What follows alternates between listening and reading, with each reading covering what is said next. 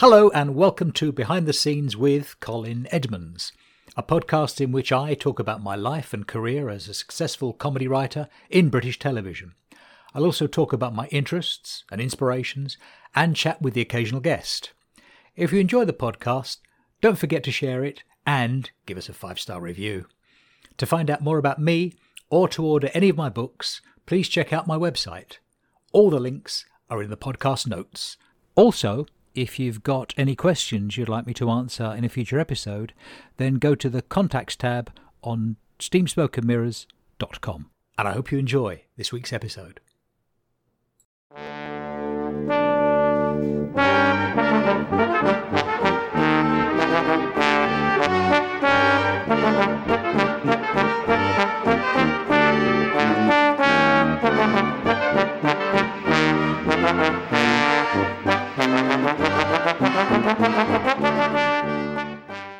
Taking us behind the scenes this week is one of the most significant names in not just the British, but the international music industry. He is an award winning musical supervisor, musical director, arranger, and composer. He's conducted the Royal Philharmonic Orchestra, the BBC Concert Orchestra, and almost every major musical in the West End, along with live concerts and galas at the Royal Albert Hall and Glastonbury. On the telephonic speed dial, he has multi Oscar winners Don Black and Leslie Bricusse. Also, Tony Banks from Genesis and Dame Shirley Bassey. And, folks, that's just the bees. He's also friends with Lionel Richie, Brian May, and I could bang on, but I know you'd much rather listen to his voice than mine. He is a precious friend, and it is an enormous privilege to welcome Mr. Mike Dixon. You are so very kind. I was looking round to see who you were talking about.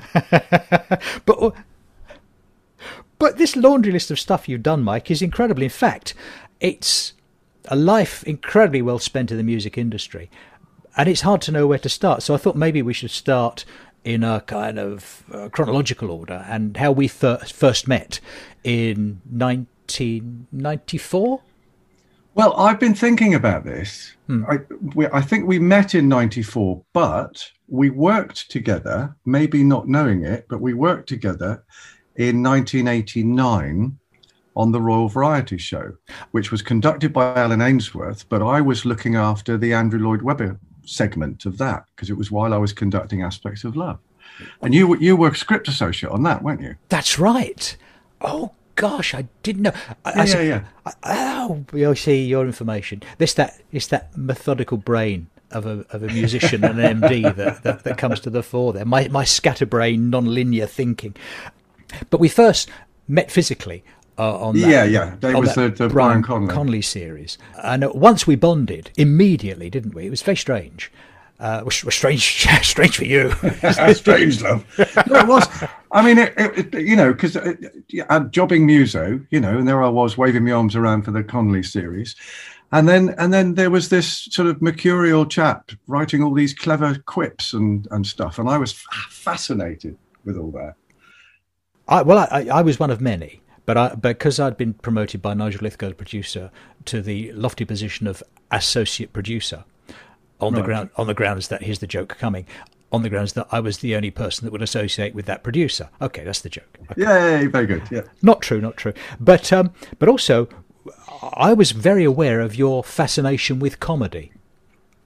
Completely, yeah. I think my I think my three my three idols would be Phil Silvers, um, Eric Morecambe, hmm. and actually Andre Previn in Morecambe and Wise because his comedy timing, his comedy timing was so extraordinary in that.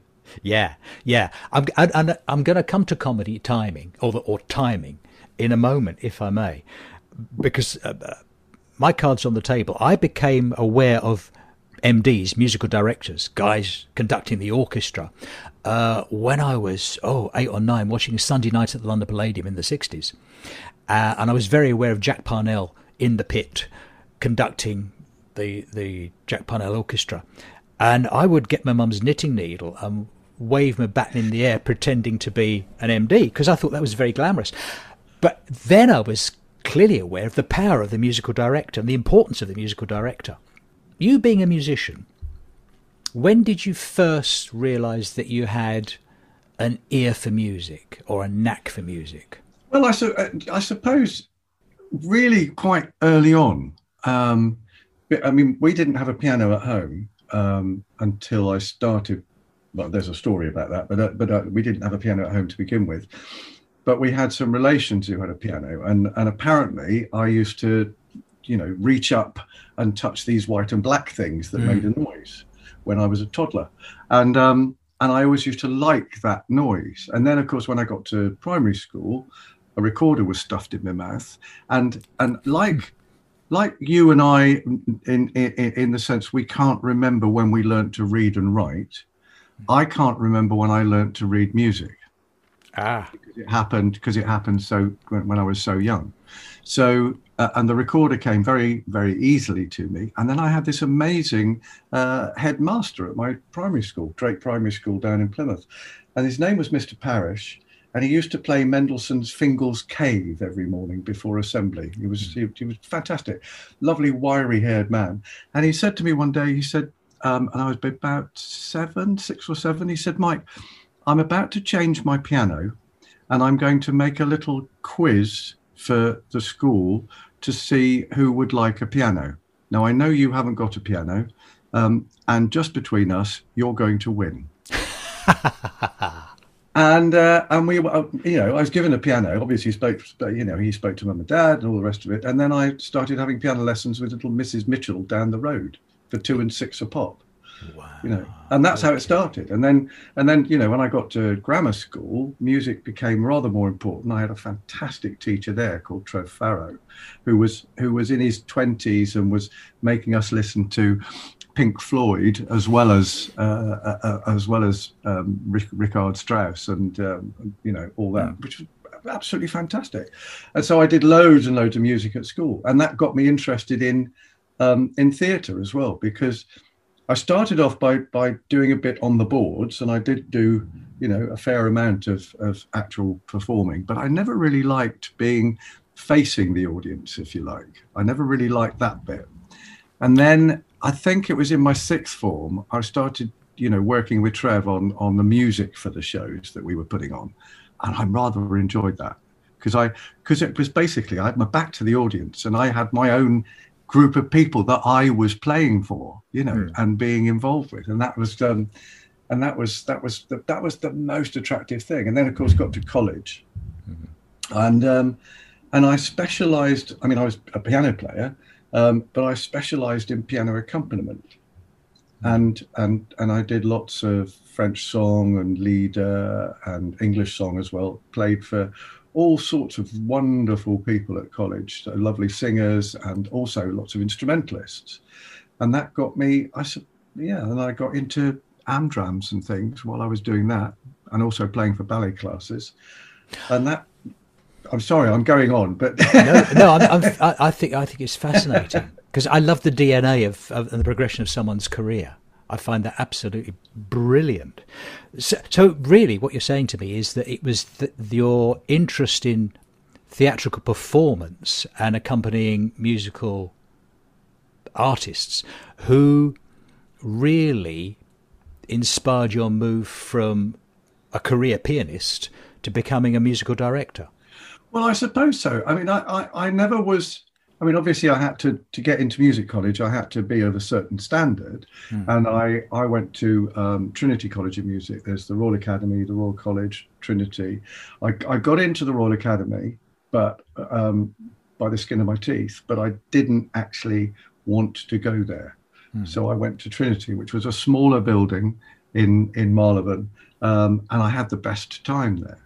So, so I suppose yes is the answer. I remember we, you, me, and Tony Nicholson, a mutual friend of ours, were walking around the back of Marylebone, and you pointed out that's the college I went to. That college That's there. right. That's and, right. Which and, is no longer there. It's now in Greenwich. Oh, oh, okay. Yeah, yeah. But the building still exists, I'm obviously. But a couple of blocks down the way, you then pointed to a shop, and it was kind of like Ollivander's, I think, in, from Harry Potter. And you said, That's the music shop where I got my first baton as a conductor. Oh, that's right. It's an amazing place um, around the back of Oxford Circus called Guivier's. Mm-hmm. and and it and it specialises in uh, violin repairs and things like that. So you can buy a violin or get it repaired or cello or whatever. But there's a corner which is exactly like a wand. It is exactly like the the, the wand shop, and it's full of all these long batons. You know, it's fantastic. And you said, how many did you buy? Oh, I think I bought ten or something. I'm still using them. and how many have how many how many have worn out? No, well, actually, a few have worn. A few, ah. a few have worn out. I will. Well, the, I'm going back to 1989, right? Uh, now, now you were you were talking about watching Jack Parnell conduct the orchestra. Hmm. So, 1989, uh, my regular job, if you like, my my regular job was conducting aspects of love for Andrew Lloyd Webber, uh, which was a, you know one of the one of the big moments for me career wise and all that. Um, and uh, and there was one show where I got I got so carried away with the, with a with a big downbeat with a big downbeat that I, I I threw my arm up into the air and then brought it back down with the downbeat without the baton in it. and and basically the baton the baton had sailed off into the audience behind me. Now now while I'm carrying on conducting the show, I'm thinking, oh, blow me down! What's going to happen? It, it, uh, have I have I impaled somebody like Harold at, at, at you know at Hastings with my baton? And, and, and so all this is going on in, in the back of my mind. And then and then about five minutes after it happened, there was a little tap on the shoulder, and the people who were sitting behind me gently handed the baton back to me very reverentially. it was so funny, and That's... there was no blood on it. There was no blood oh. on it, Cole. So it was all right. Got away with that one because I've seen yeah, yeah. You, I've seen you conduct in the West End. I've seen you conduct Grease. I've seen you conduct Footloose, uh, Joseph La Cage. And your style, I would say, is very expressive. It's very exuberant. Uh, it, it's almost as if conducting a West End show is like a physical workout for you.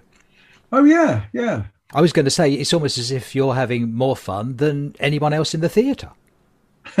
well, it depends what show it is, but yes, yes. And I, I, you know, aspects of love, particularly because it was a sung-through musical, so there was no, you know, you, you were waving the whole time. Mm. Um, that that was uh, quite a workout every every night. I mean, other shows, you know, Joseph, you had quite a, a few little moments. Um, um, but then there are things. Actually, there's a you know when I was conducting Grease, um, there was a moment where um, I think it was about three months into the show, and we were on Grease. The band was came down and was in the front of the stage at times, but a lot most of the time we were on a truck that went right back to the back of the stage. Mm, I remember. And um, and and there was a curtain that came in. It felt like we were being in a studio. Now, what do musos do when there's a bit like five minutes between they they read or they play games or they do silly things. So so I was in the middle of a snook uh, not a snooker game. I was in the middle of a Scrabble game with three other people in the band. Okay, and and and I and I'm looking at my Scrabble board, knowing right in front of me I've got a TV monitor of the stage, and beside me I've got two speakers, two um, loudspeakers with what's going on on stage. happening. So I, you know, I should not be disconnected. Hmm. They, there's also a camera on me so that the stage can see me. Okay, mm-hmm. so there's yeah. a because there's a monitor out the front. So that picture the scene. I am playing this game of Scrabble, thinking I've got a seven-letter word. It's like I'm gonna I'm gonna whop the rest of the band with this one. I'm gonna whop, and then suddenly the bass player Joe Meacham went, Mike, Mike, Mike, and I and I looked around and saw this lovely girl Charlotte Avery on stage speaking the words of Freddie My Love. And I suddenly realized, oh no, oh no. So I again, you know, threw my hands up in the air, threw the, and, and went, we're, we're in, we're in, you know. And we came crashing in. And poor Charlotte basically had got to the cue line, looked up and could see that I wasn't paying any attention. and after about five seconds, she went, Do you know what? I better just speak the words. So in the interval, I ran because I thought, you know, I've got to apologize. I mean, this is just, I mean, this is appalling, appalling, appalling. So I ran, ran, ran up to her dressing room on the third floor, knocked on the door, threw myself on the floor, prostate on the floor, and went and and, and, and went prostate. Did I just say prostrate?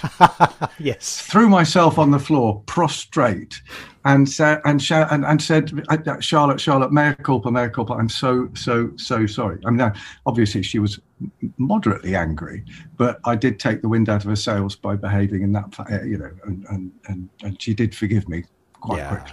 But she's a good old, oh, pro, good old pro. Yeah, good old pro, good old pro, exactly. And I hadn't realised, of course, oh, I've, I've, talked about the power of the MD, the musical director, uh, over the orchestra, but of course you have enormous control over the performers on stage as well. Well, yeah. And that they follow your cues. So really, you're driving the an entire stage musical uh, with your baton and a look. Uh, and I, th- I find that to be daunting, quite frankly. Which well, what I, but it's funny when when when when you're in a long run, you know, because there was a period of time when I did, I think I did two years on Aspects of Love, two years on Joseph, and then two years on Grease. Mm. Like six, six years of like solid, near enough every night in the West End conducting a show. Mm. And what I used to find was that because tempos are always a, a, a, a, quagmire of, of, you know, is it the right tempo? Are they feeling the tempo the same way as I am? Is it emotionally doing what it should do? The, you know, the, the driving, if you like, of the show. what I used to do was I would gradually speed up the show during the week.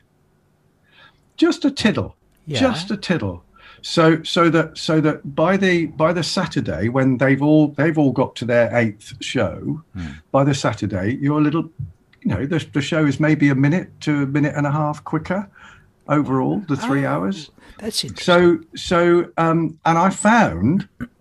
And then you, and then of course you'd reset on the Monday and go back to the to, to you know the more staid tempos mm-hmm. and get everybody used to the show again. Mm. And it it's it's one of those weird things that's never, never, never, never taught, nor should it ever be taught. But but it really, bizarrely, psychologically works for the cast. So you can up, click it up a gear by a wave of the baton. You can. Uh, I might say I don't know what I'm talking about now because I know nothing about music as well. You know, but if it says three, four time on the stave, you can click it up half a gear well, you can, yeah. If you think about beats per minute, and and you know a, a, a disco beat at like one three eight BPM, beats per minute, um, and then then and you can generally, you know, a, a nice slow ballad would be like a, a, a beat per 2nd mm-hmm. in other words, 60 BPM or thereabouts. So over a period of a week, I gently up that that that ballad even to 65 on, on, an, on an overall scale. You know? Yeah. I mean, I mean, obviously, I'm talking about um, tiny, tiny amounts, but enough, enough to, um, and people do, you know, even though frequently you see an orchestra not really looking at the conductor, mm. they are using that magical thing called peripheral vision because mm. they're looking at the dots and in the, uh, you know, the, and and they're also watching what what he's doing. Yeah or she, you know, it, with, with with the baton. And so, yes, you can you can just edge it, edge it up a notch. Interesting. You know. I, I that's glorious. See, I, you, I, I'm I'm floundering here because I really uh, the, the, world of music is something that I much appreciate, but actually don't understand. Not, not having a musical bone in my body, the... It's all smoke and mirrors, you know. Oh, oh thank you, sir. Steam smoke, steam smoke and mirrors sometimes. Thank you, sir, for that very subtle uh, plug, which is much appreciated. which prompts that. No, I tell you what prompts me to think. You mentioned Andrew Lloyd Webber and aspects of love. So you're standing at the pedestal in front of 50 immensely talented musicians. You've got Andrew Lloyd Webber sitting in the stalls with his arms folded, and his legs crossed, saying, OK, show us what you got. That must be daunting, surely.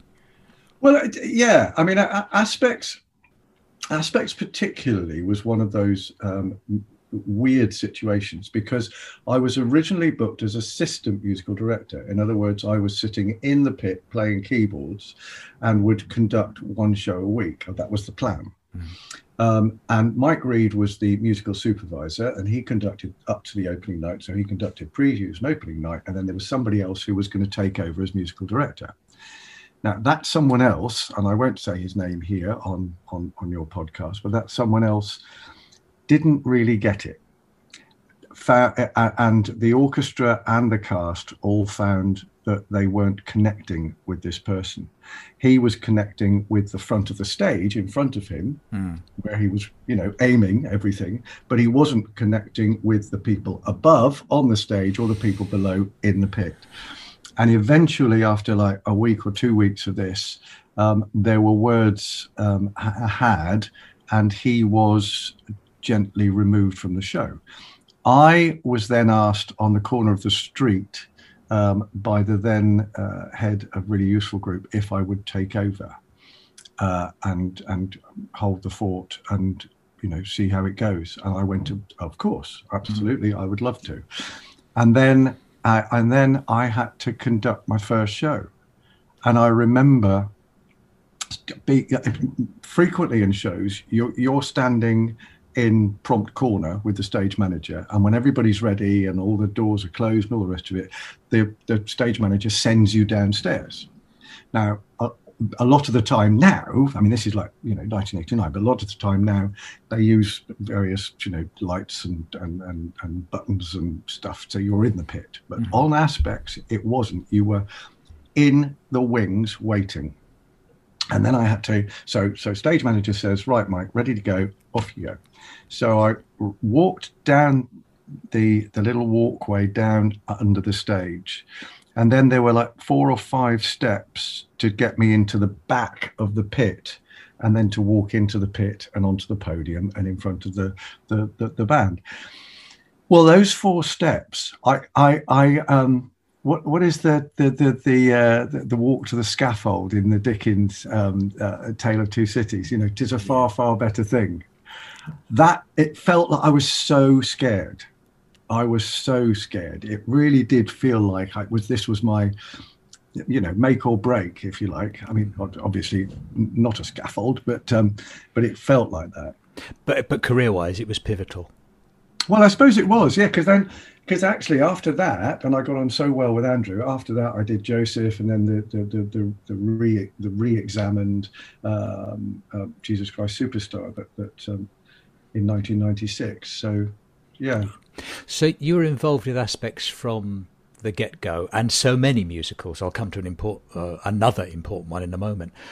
But in a rehearsal room, when you're at the piano and you're in a church hall with all the, the tape on the floor laid out for the actors who are in their scrubs going through their stuff, can you tell at the piano if this is this this this one's going to fly? This is brilliant I'd love to say yes. I'd love. Oh my goodness, I'd love to say yes. No, it, the one of the things that you can tell in the rehearsal room in the very last couple of days is you can tell whether the show is good. What you can't ever tell is whether it will be successful. Subtle difference. That's that that fine fine line. Hmm. And and so there are a number of shows that I've done where where everything's stripped away in the rehearsal room because it is literally the actors, um, maybe a few a few bits of wood, you know, banged together to make a little prop or whatever. But it's basically the actors and piano. And and everybody watching the show in its barest form. And of course it does give you the sense of what the piece is. Mm. so you know yeah I, I would love to I, well goodness me. I mean that's the, the, the 64 million dollar question that, that every theater producer wants to know. You know how how can you make sure that something is a hit? I, who knows? You know I mean, I, I thought I stay serious. Sorry, sorry to interrupt you.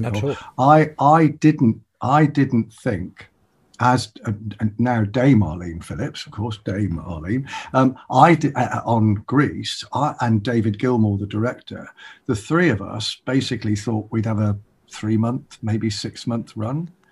You know, and that show lasted in in the West End in various iterations for um, 12 years, I think, and then went on, you know, carried on doing its tour. And, and, and I think it overall ran for 18, 20 years, something like that. So you have no idea. I have an endless fascination with show business in that people with enormous talent and huge a history of huge success can still get it wrong it's almost as if there's a strange atmosphere that, or a smoke which descends on the theatre and it's just out of kilter. You know, mm-hmm. like writing a joke, Mike, you know, you think, yeah, that should get a laugh. And when it doesn't, you think, well, what the hell? What's wrong with that? Because the equation's there, but somehow it doesn't balance. Yeah, yeah, yeah. It, it is so weird, isn't it? it, it uh, did you did you find that you were in the presence of greatness uh, when the musical, the Queen musical, "We Will Rock You," was being put together? Yes, I absolutely one hundred percent did. Mm. Um, and uh, although the show opened in 2002, I had my first meeting about the show in the summer of 2001. And I had a meeting with Brian May, the original director, Chris Renshaw, and the manager of Queen, Jim Beach. And I came back from the meeting to my lovely wife, Natalie, and said, Well, I think, you know, the meeting went quite well, but I've got no way of knowing whether, you know, they're going to ask me to do it. No way of knowing. Brian was lovely. Um, you know, they, are, they, they made all the right noises, but I don't know. Anyway, spool on four weeks. Mm-hmm. And because just like actors and other people in our jolly old business, um, you don't get told straight away and you're left on tenterhooks waiting to find out whether you've got the job or not. And uh, lo and behold, four weeks later, a phone call from my then agent, the uh, the wonderful Tim Hancock, um, and uh, Tim said, "Mike, are you sitting down?" I yeah, yeah, I am now. He said, "Right, they want you to do it. They want you to do the Queen musical. We will rock you." So Natalie and I came into the, the, the, the, music room, dining room, music mm. room with the big speakers and everything. And we put Bohemian Rhapsody on as loud as we possibly could and headbang to it, all excited, which, which goes to, st- it's, it's, a, a lovely, a lovely actress, many, many, many moons ago, lovely actress called Judith Barker, when I was doing a show called Andy Capp with um, Alan Price and Trevor Peacock. She said to me, and I was like, early 20s. She said, Mike, she said, do you know the best part of any job is the moment you get told you've got it? And you think about it, and you yeah. go, actually, yeah, yeah. Because from there on, it's all. It, it, yes, of course, there will be highs and lows, but essentially, that moment when you get told you're you're you're doing it, say yes, that's amazing, and then of course it's all the hard work to put it together and all the you know yes. the the yeah. political shenanigans that go with it. So, yeah. yeah, you do think, oh, I've got to do it now. Absolutely, absolutely. But working with Brian and Roger, and I, I worked really closely with them um, in in the putting together of the show. Working with them was was a dream, and and it's funny they are two sides of the same coin roger and brian roger roger is rock star personified mm. and and very very general and very um, uh, yeah, you know, right on and and you know, yeah, proper rock star, you know, mm. yacht, all that stuff. Roger Taylor, yeah, and Brian, absolutely, and and um, uh, you know, fast fast girls and and and speedy cars, you know. Or, or speedy cars and fa- whatever the right yeah you, yeah. You, you, could make a joke of that anyway um, uh, uh, um, uh, and then Brian is soft spoken gentle analytical, sometimes analytical to, to the point of, do we have to go in that far? Do we have to go that deep into this to, to work this out? Mm. You know, but he he gets amazing results because of that. And on the very first day of rehearsals um, for for um, uh, We Will Rock You, we were you know the, the, the 36 in the cast and and all the production team we'd gone through the set in the first uh, and read through the script in the in the morning um, and then the afternoon was over to me and Roger and Brian were very worried about Bohemian Rhapsody, or Bo Rap as we call it. Mm-hmm. And they were worried about Bo Rap because when they had recorded it in 1975, they had obviously layered and layered and layered all those amazing vocals. And Freddie, you know, principal um, um, vocal. But funnily enough, it's Roger who sings the really high stuff. Anyway, they were really worried. They were really, really worried that that would I be able to get a cast of West End lovelies to be able to sound okay singing Bohemian Rhapsody? And I said, well, I, I'm pretty sure I can you know, I, mm. might be it might take a little bit of work, but I'm pretty sure I can. So of course they made sure that that was the first thing that I taught the company on that on that afternoon, that Monday afternoon. And Roger, this is the, the, the actual point of all this. Within half an hour, Roger was at the door, waving with a thumb up, saying, "Fab, I'm got I'm off now." He was really happy. Brian stayed the whole afternoon sat beside me, went through, you know, started working out because Brian does read music as well.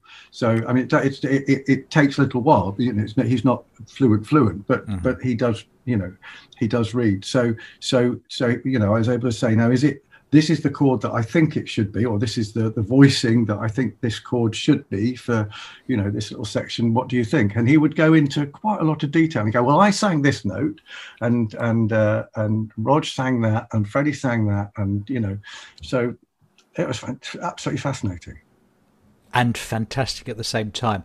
Uh, while I think of it, you're in the presence of Brian May and Roger Taylor, people that you've known all your life from those black discs yeah. that you used to play. Suddenly you're in their company.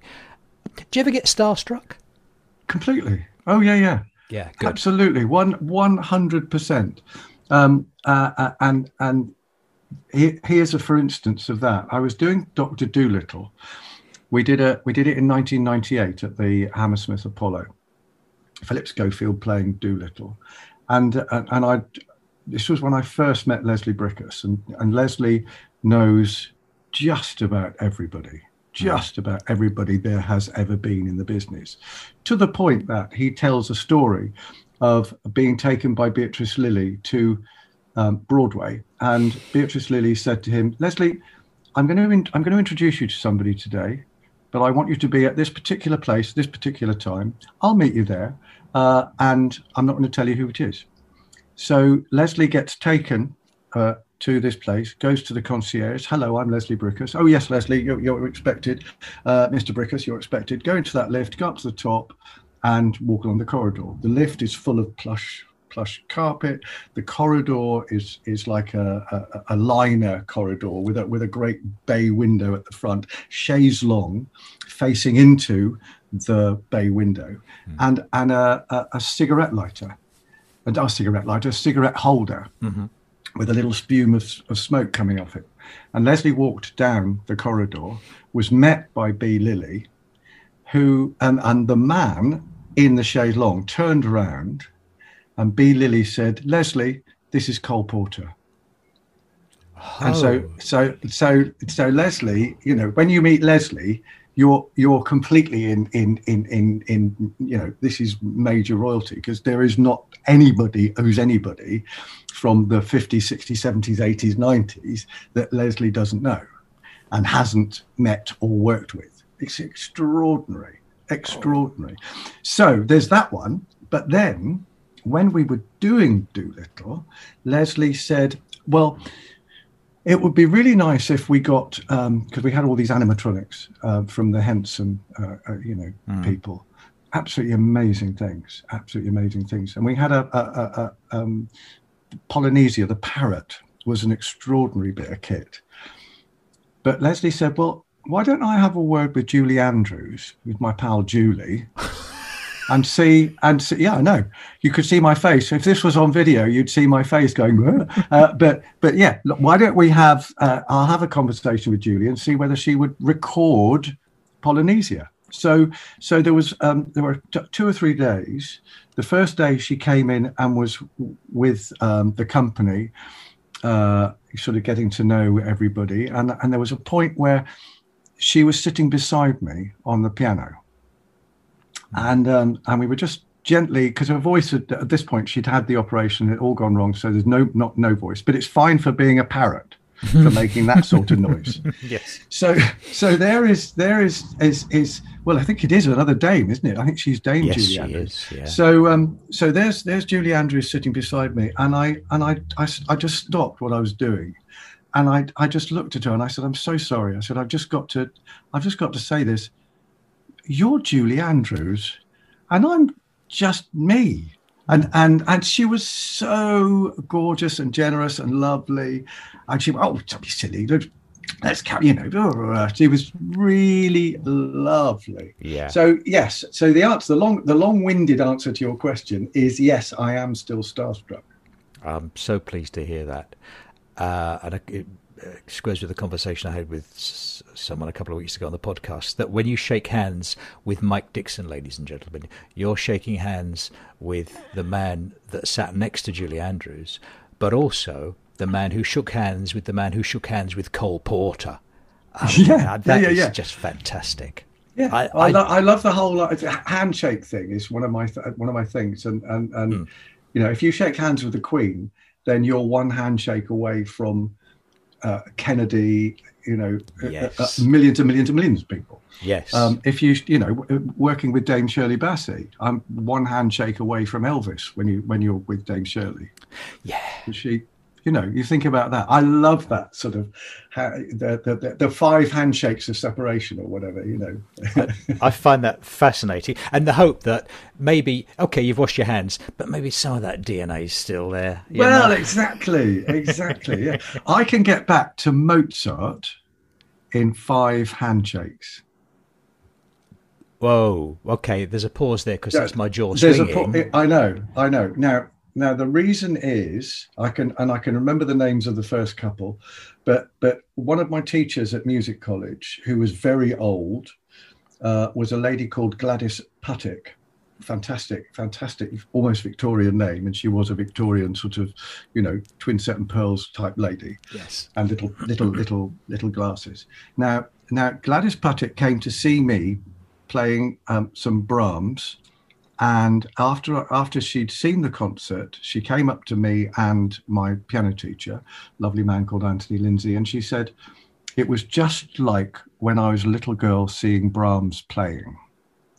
Okay, so so shit. So Gladys Puttick gets me to Brahms. Okay, so me, Gladys Puttick, Brahms, Yes. and then and then Brahms was taught by somebody who was taught by um, um, Mozart's one of Mozart's pupils, and then that gets you to Mozart.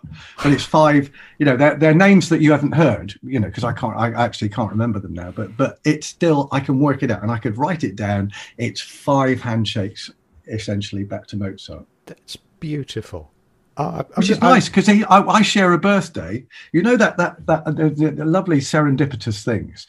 I share a birthday with two giants. I share a birthday with Mozart, and and um, um, I was going to say Cole Porter there, but it's not Cole Porter. It's the man who wrote "Smoke Gets in Your Eyes." So Jerome Kern. So Mozart and Jerome Kern. I, we're both born. We're, well, all three of us are born on the 27th of January. I mean, I know that there are a million, million, million, million other people who are born on the 27th of January, but for me, as a as a little, you know, um, uh, jobbing jobbing waver of batons, um, it's fantastic to know that that Mozart and Jerome Kern are my pals.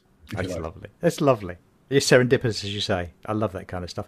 I, you, spinning back very quickly because it's a, a nice puff for you. Uh, you won the Helpman Award for Best Musical Direction for We Will Rock You, along with so many other awards. How did you land the, the Queen musical? Was it just a phone call out of the blue, or did you know someone? Well, it was that that was that phone call. Um, I think I think there was there was there were whispers that this musical was going to happen, and I said to Tim, oh, "God, I would love to do that. I'd absolutely love to do that." And and he made some inquiries, and and I then was asked to go and you know have an interview, and that's kind of how it happened. But you mentioning the Helpman Award, you know that that's the Australian equivalent of the Olivier's. Now, one of one of my big bugbears over the last ten years or so, as I sort of got to to a slightly um, higher position, if you like, is is gently pointing out to the major uh, the, the major competitions in this country, they don't have a musical director award. So I could never get an Olivier because there isn't a musical director award. Mm, yeah. I could never get a What's on Stage award because look, not that I want one. But it's not about that. It's about the fact that that there's no, there wasn't any recognition. Anyway, I did manage to. Um, uh, I did a lot of lobbying with some other pals um, of the Oliviers, and there is now a a sort of musician type award, but it's still not a musical director per se. Mm. Um, and the off West End awards, they did the whole hog. They went the whole hog, and there is a proper musical director award, which is great. And I'm I'm the sort of patron saint of that award. so um, so so you know that that those are good things. But no, sadly, in this country, the Olivier's, well, actually, and um, and the Tonys, the Tonys don't recognise musical director either. And I've always found it so frustrating because in the rehearsal room when you're putting a show together there's a kind of triumvirate and i mean yes of course there are design you know there's a lighting designer and a, and a, sound designer and a costume designer and of course those people are humongously important but the actual people who who who as a trio, if you like, put the show on and teach the show to the cast mm. and work out with the cast how the show is going to go uh, is the director and his two acolytes, the choreographer and the musical director. Yeah, you drive the and, thing. Yeah, yeah, yeah. So that has been a little bit of a bugbear of mine. I, I, can understand that. Once again, it's the power of the musical director that I appreciated as a as a kid. Uh, yeah. Okay. No. Um, you and I worked together on the wireless. Um, we have. Or BBC Radio 2's Friday Night is Music Night, Ooh. where you were one of the go to musical directors for the BBC Concert Orchestra on Friday Night is Music Night. And oddly enough, we didn't get together very often, but we did on one occasion when Paul O'Grady was hosting uh, Friday Night is Music Night. And okay, this accept this smoke because it's coming your way one of the highlights of my life, other than personal stuff, is watching you on that dais conducting the BBC Concert Orchestra playing the theme from The Avengers. That da da da da. I uh, I'm not given to emotion, but there was a tear in my eye because I thought this is all the stars coming together. This is just what Catherine was with me, a friend of mine called Tony Bruce, uh, uh, right, and, and right. Danny, his partner, and we just sat there in absolute awe. It was it was a blissful moment because Mike, uh, you don't you you maybe become blasé about this because there's nothing like a sixty piece orchestra blasting you in the face, is there? Oh, Live. absolutely. Absolutely, absolutely. I, I, and and I still, I mean, obviously with the pandemic and everything, I've I've hardly done anything in, in you know with an orchestra um, since I think I, the last one was a um, at the Palladium just before lockdown, and we did a Bridge Over Troubled Water special. Yeah. To celebrate the 50th anniversary of Bridge Over Troubled Water. Um, and that was another, you know, that was a Friday night music night. But there is nothing like standing in front of a, a, a parade of immense talent because any orchestra is is is made up of extraordinarily talented people. All the people who get a job in an orchestra have to be the best. Mm. Even even the, the, the, the on the fourth row of the of the violins right at the back. Yeah. They all have to be able to go. I mean, essentially, you know, when they were at music college or, or in, in their training, they would have all been, you know, at their schools and stuff, the best soloists there were, and then they end up in an orchestra. So, and then the thing is, they've got to all play together, and it's the most extraordinary thing. And I always remember, whenever I'm standing in front of them, that, that the baton doesn't make a noise; it's them. Oh, what a beautiful thing to say! I didn't realise that. Yeah, yeah, yeah. You have to think. It's like they have to trust me. To to deliver them, you know, the tempo that we've done in rehearsal, or, or, or and, and, the feeling that we've done in rehearsal. Hmm. But but essentially, that baton does not make a noise, except when it goes into the eye of somebody in the background. Lo- lovely callback, sir. I, I tip my top hat. That's that's lovely. so you once told me that Ronnie Wood, the great Ronnie Wood from the Rolling Stones, one of my heroes, uh, came along to a Friday night his music night rehearsal and was hugely impressed. He was. He was there because he was about to marry uh, a lovely girl called Sally Humphreys, who's now Sally Wood.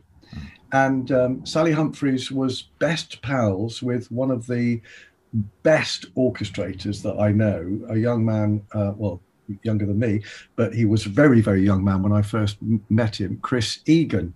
And Chris is uh, a, a, an extraordinarily innate musician, uh, immense talent, and can can can write I mean, he's he's orchestrated a lot of my stuff and some of the, the Royal Variety themes and things like that. He he orchestrated and and um, and various things down the you know down the years. He is fantastic. Anyway, Chris and Sally knew each other as kids, and they were part of a scheme in Birmingham to find bright young things in the in the music industry, mm. and uh, and so Chris has known Sally for years and years, and he said, "Sally, come along." And Sally was kind of dating Ronnie Wood at this point. So she brought she brought Ronnie in. Mm.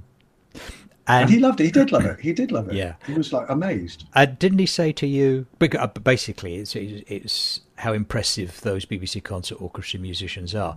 Didn't he say to you something about rehearsals?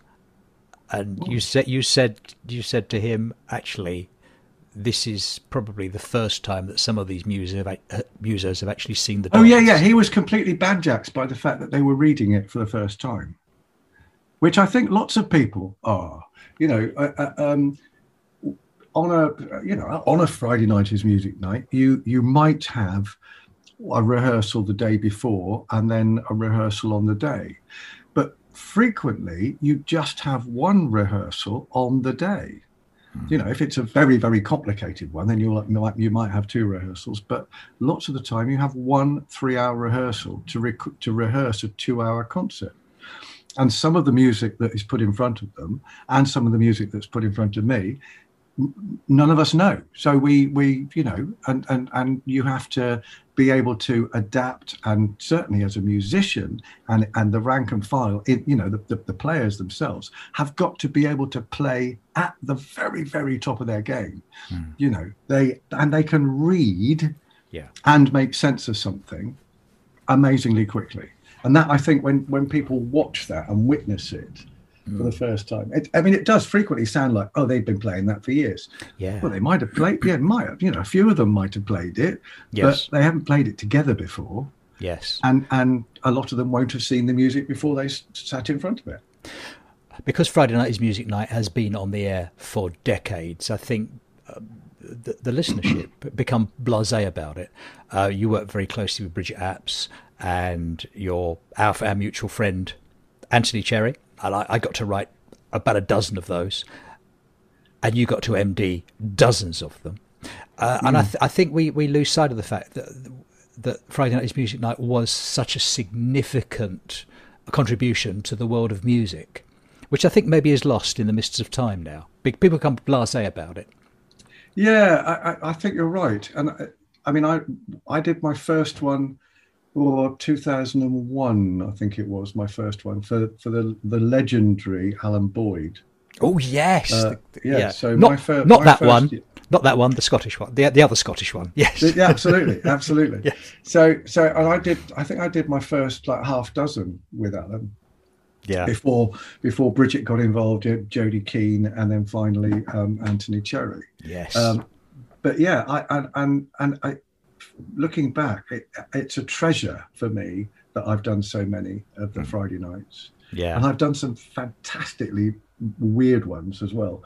You know, I've managed to conduct um, William Walton's Spitfire Overture with a real Spitfire just outside the hangar that we were recording in in Biggin Hill, firing up at the same time as I was conducting it.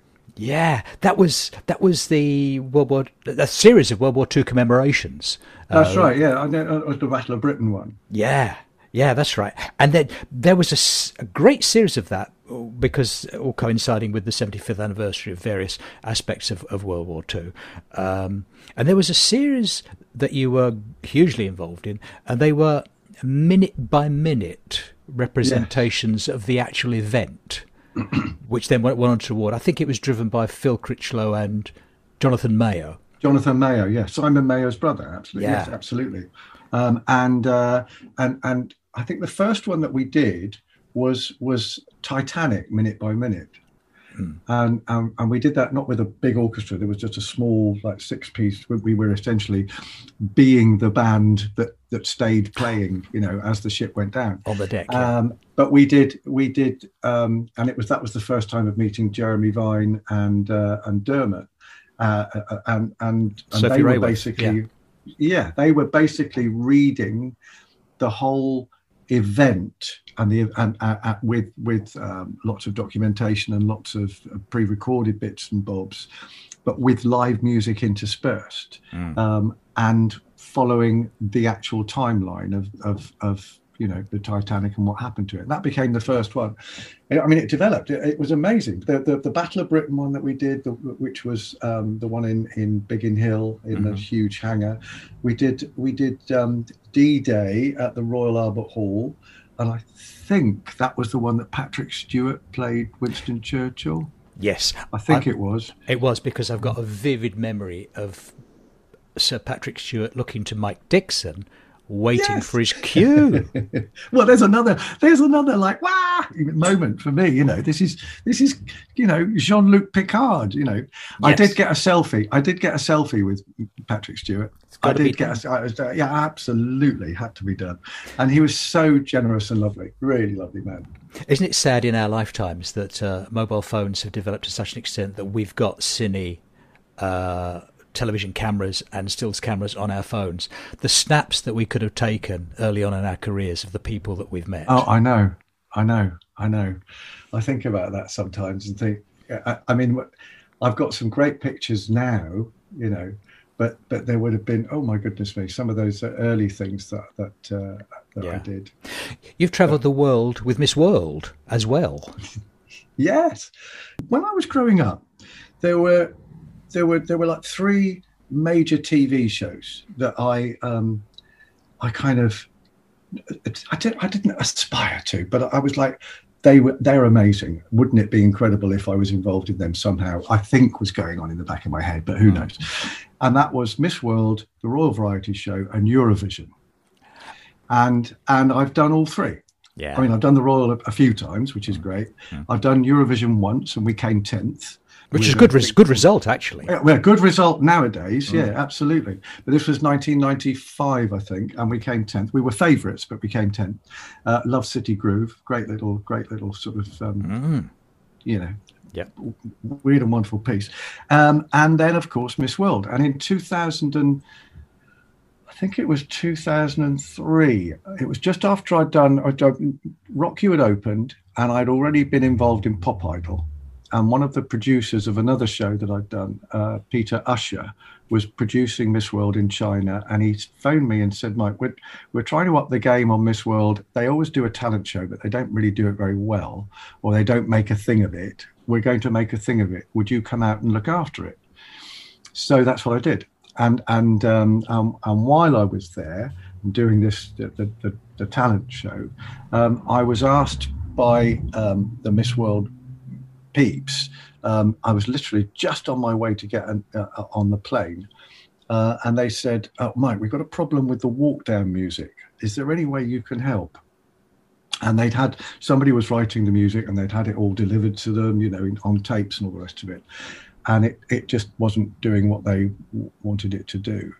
And um, and I said, well, I could have a yeah. I mean, I, I I've got my little keyboard rig with me, so I could try and make something. What do you want? So I did an overnight, um, delivered it to um, the choreographer in the morning, uh, eight o'clock, before I then went on on the plane to get back to, to London. So I delivered it you know, in in MP3 form, if you like, and said, "Look, is this okay? Is this the type of thing you want?" And they went, "Yes, that brilliant. That's perfect. That's perfect. That's perfect. If you could finish it and then send it, you know, um, email it over or whatever. So that's what I did. Following year, they asked me to look after all the music for Miss World, and so on and so on. And then yeah. I gradually, I gradually inveigled my way in, and I'm now a judge as well. You know, so um, it's it's most bizarre. But I but I love the I love the whole bonkersness of of of the event, and you know, it has taken me to some extraordinary places, including, um, you know, Inner Mongolia uh, and yeah. South Africa and if all goes well, it will be taking me to Puerto Rico this coming year, if all goes well. So, yeah. I think it's lovely that, that a big production like Miss World can suddenly find itself with moments to go thinking, oh, we need this. We're sent for Mike.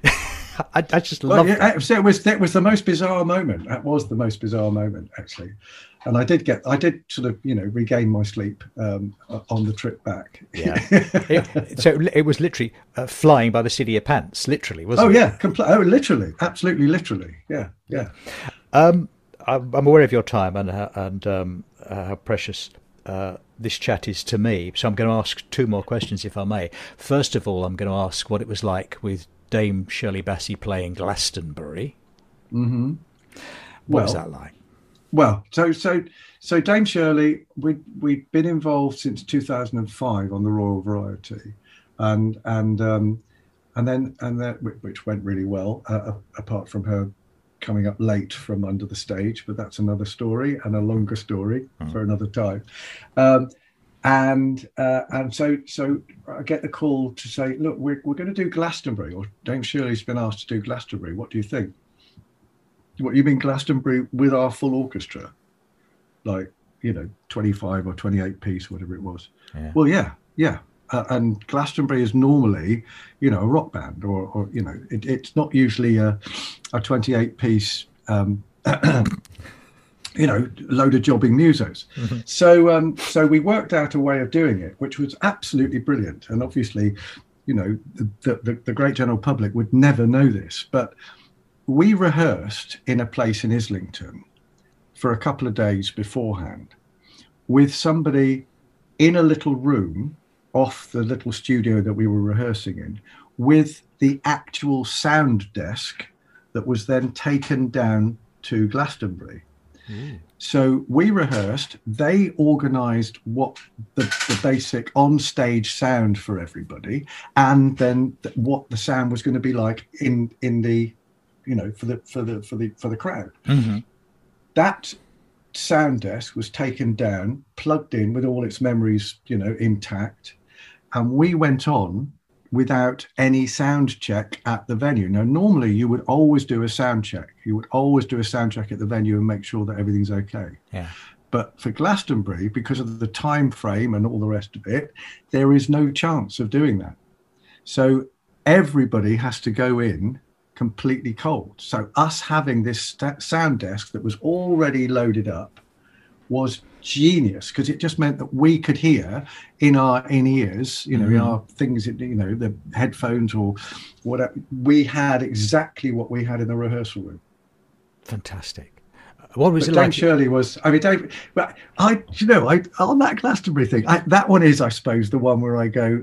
I, if I had to say, that is there one thing that, that you go, um, uh, it, it's the most amazing. It, it, then that was the one. That that Glastonbury doing Glastonbury was the most amazing thing.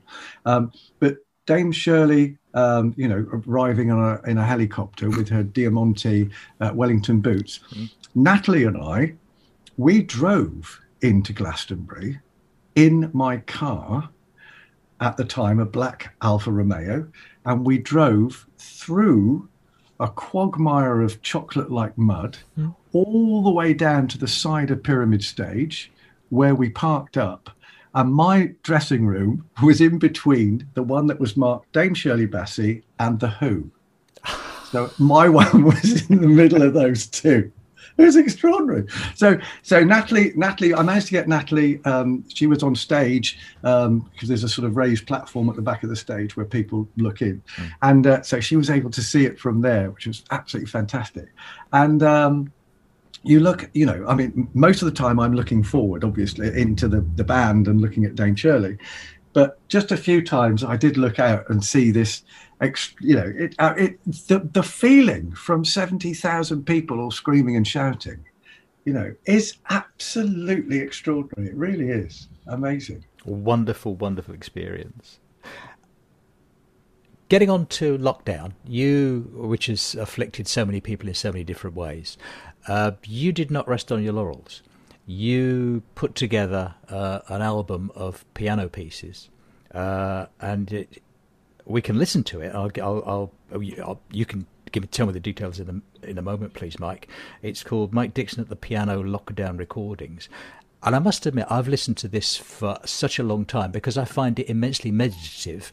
And it's you at the piano playing an eclectic range of wonderful music, including Misty, uh, including uh, A Nightingale Sang in Berkeley Square, but classical pieces too. Yeah, yeah. Not off-putting classical pieces. Uh, and I have to say, it, it is mesmerizingly beautiful because you're playing the clarity of each individual, each individual note. And I'm a great fan of piano players like Rick Wakeman and Jools Holland. And the clarity sure. of your playing is just breathtaking. Oh, that's really kind. I mean, I, yeah, I, once once lockdown started, I thought, what am I going to do? And I was, uh, you know, working on some stuff with my younger daughter because uh, we did a, a little Instagram live thing. Mm, I remember seeing that you and Sun- Meg yeah, singing. Sunday, yeah. absolutely, Sunday lockdown with Meg. But no, I, I started recording a, because I thought it would be really nice for the kids to have a record of Dad playing because I don't you know, I used to do lots of playing, but in the past 20 odd years with baton in hand, mm. I've hardly done any playing. So, so I was a bit rusty and a bit you know, like, oh, about time I got my chops back together. Mm-hmm. And so I, so that's why there's there's a bit of Beethoven and there's a bit of actually there's a bit of William Walton in there as well, a popular song. But uh, it was, um, yes, it was, it was. I really enjoyed sort of putting it together, and I've now got I've got about three hours of me, you know, all sorts of pieces, me playing the piano.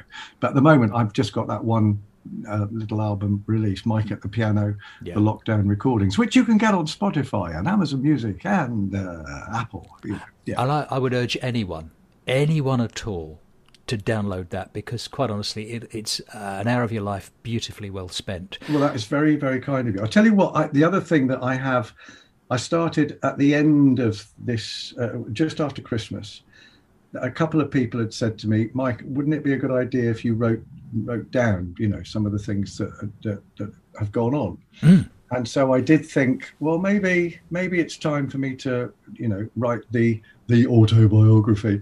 So I have started it, and I'm um, I'm about 90, 93 and a half thousand words in, which is Blimey. equivalent of equivalent of about 300 pages now, I think. So, and I'm about to, I'm about 2008, Good. around about 2008. So I've got, I've got a little bit more to do.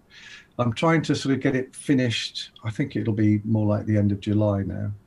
I try and get a, between 500 and a thousand words a day. That's and then, and then of course, it's all going to be edited and you know all that as you know. But the discipline of, of the, that wordage per day is impressive. It's that's that's rather like Terry Pratchett, you know, uh, uh, and that kind of. Well, that's really kind. But I mean, I think it's easier when it's you know because it's not. I'm not. I'm not making something up. I'm just you know writing down the thoughts that I had as I was doing things. So it, it kind of easier yeah. to to do. Sure, possibly. sure. But um, yours is a remarkable story uh, and as as a an autobiography that is going to be essential reading. So hopefully one, one can look for Christmas or the beginning of next year for yeah, hopefully, Mike hopefully. Dixon the autobiography. Yeah, uh, well, it's going to be called. Shall I tell you what it's going to be called? It, I, would like to share that with with our listeners. Thank you. It's going to be called "Turn Around and Take a Bow." Wow! Which is yeah, the end. Yeah, yeah, which is the end of a joke. Yeah. And the joke, the joke, the joke is the the conductor for the first time with the orchestra, uh, and the orchestra put a piece of paper in front of him, and he looks down and reads reads the piece of paper, and the piece of paper says, "When the music stops, turn around and t- oh, wave your arms around. When the music stops, turn around and take a bow." So, so there we are. That's I thought that would be a perfect sort of perfect. Absolutely. Uh, this, is a, a lovely quip as well. I like that enormously. Thank you so much for your time. You've had a remarkable career. You still have a remarkable career ahead of you. Thank you personally for your support for the Steam Smoke and Mirrors, Mirrors project oh. because you're one of my you're one of the people I go to for a first read and a comment. Yeah, so yeah. Thank- I, well, I've I've been very privileged. To, I, I honestly been very privileged to be that one of those people. So, you know, long may that continue. Thank you so much for your time. You are, I don't use this word often, you are, sir, a genius. No, no, no, I'm absolutely not, but I'm very grateful for you asking me to come on board. I'll brook no argument on that. Um, thank you very much indeed for your time, and uh, I'll speak to you down the phone. All right, brilliant, Cole. Thank you. Thanks, thanks for listening, everybody. See you next week.